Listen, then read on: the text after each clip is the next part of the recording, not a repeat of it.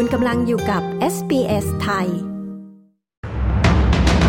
เครื่องบินเช่าเหมาลำจากไทยตกที่อัฟกานิสถานตาลิบันระบุ ผู้เสียชีวิต 2 ราย รอดชีวิตอีก 4 ราย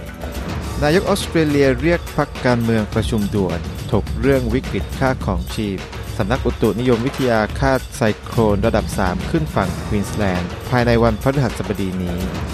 นายกเศรษฐาพร้อมรับฟังเสียงคัดค้านโครงการแลนบริดจ์ในการประชุมครมสัญจรที่ระนอง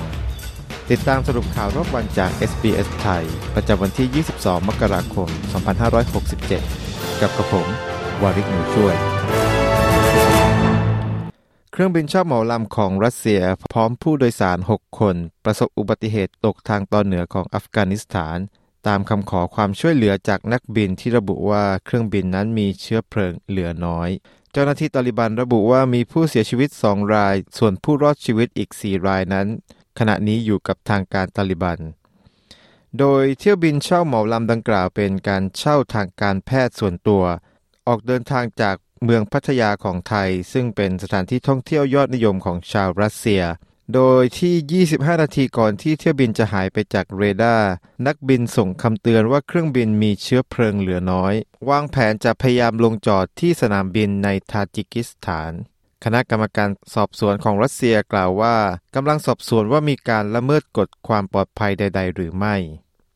บรรดานักการเมืองต่างเดินทางด่วนไปยังกรุงแคนเบราในสัปดาห์นี้ ภายหลังจากคำสั่งของแอนโทนีอับบานิซี ให้มีการจัดการประชุมพักการเมืองก่อนที่รัฐสภาจะกลับมาเปิดทำการสมัยประชุมอีกครั้ง การประชุมพักการเมืองที่เร่งรีบนี้เกิดขึ้นเพื่อหารือเกี่ยวกับแนวทางในการแก้ไขและการบรรเทาวิกฤตค่าครองชีพและเงินเฟ้อทำให้เกิดความหวังแก่ชาวออสเตรเลียที่ต้องการให้มีการช่วยเหลือในวิกฤตค่าครองชีพ โดยนายกรัฐมนตรีได้มอบหมายให้กระทรวงการคลังดำเนินการตามข้อเสนอเพื่อบรรเทาค่าครองชีพ แต่ไม่ได้ระบุว่าจะมีการประกาศข้อเสนอดังกล่าวเมื่อใดสำนักอุตุนิยมวิทยาระบุไซโคลนระดับ 3 มีแนวโน้มที่จะขึ้นฝั่งในรัฐควีนส์แลนด์ภายในพฤหัสบดีนี้ โดยที่พายุไซโคลนดังกล่าวกำลังก่อตัวอยู่ในทะเลคอรัลและคาดว่าพายุดังกล่าวจะพัฒนาเป็นพายุไซโคลนเต็มที่ในวันอังคารที่ 23 มกราคม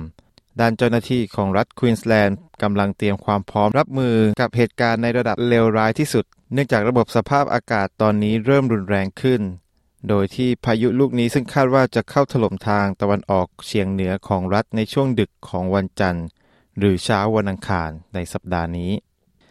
มาต่อกันที่ข่าวสายตรงจากเมืองไทย นายกรัฐมนตรีเน้นย้ำถึงความจำเป็นที่ไทยจะต้องเดินหน้าเมกะโปรเจกต์ในโครงการพัฒนาโครงสร้างพื้นฐานด้านคมนาคมขนส่ง เพื่อพัฒนาระเบียงเศรษฐกิจภาคใต้ เชื่อมโยงการขนส่งระหว่างอ่าวไทย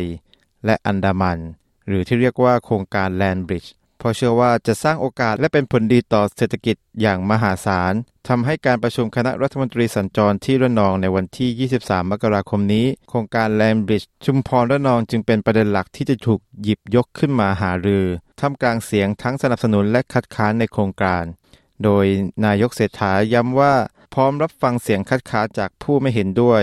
โดยมองว่าเป็นหน้าที่ของรัฐบาลที่ต้องชี้แจง และรับฟังทุกข้อเรียกร้อง และข้อร้องเรียนทุกเรื่อง ทั้งยังยืนยันว่าโครงการแลนบริดจ์จะทำให้เกิดประโยชน์ ดังนั้นขอให้ประชาชนไม่ต้องห่วง รัฐบาล พร้อมสร้างความเชื่อมั่นให้กับชาวบ้านในพื้นที่ หลังจากที่ได้ไปสร้างความเชื่อมั่นให้กับชาวต่างชาติ จากการไปรถโชว์ในต่างประเทศมาก่อนหน้านี้ และทั้งหมดนี้คือสรุปข่าวรอบวันจาก SBS ไทย ประจำวันที่ 22 มกราคม 2567 กับกระผม วาริศหนูช่วย